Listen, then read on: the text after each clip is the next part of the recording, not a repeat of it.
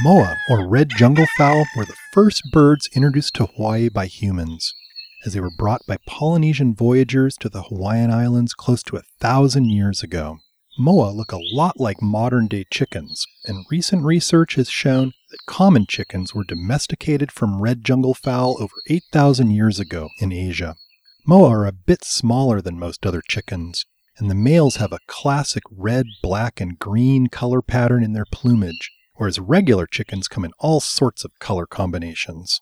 Moa can also be distinguished by their call. The last syllable in the rooster's four syllable cock-a-doodle doo call is much shorter in the moa than the domestic chicken. Here's the call of the moa. And here's the call of the domestic chicken. Moa were once common on all the Hawaiian Islands, but are now mainly found in the dense upland rainforests of Kauai where they feed on leaves, fruits, and insects in the leaf litter and spread the seeds of a variety of native and non native plants.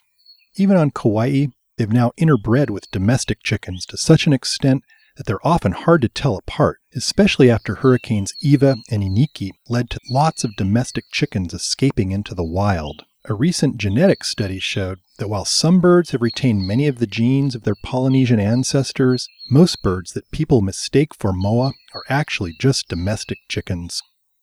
For Hawaii Public Radio, this is Patrick Hart from the UH Hilo Biology Department.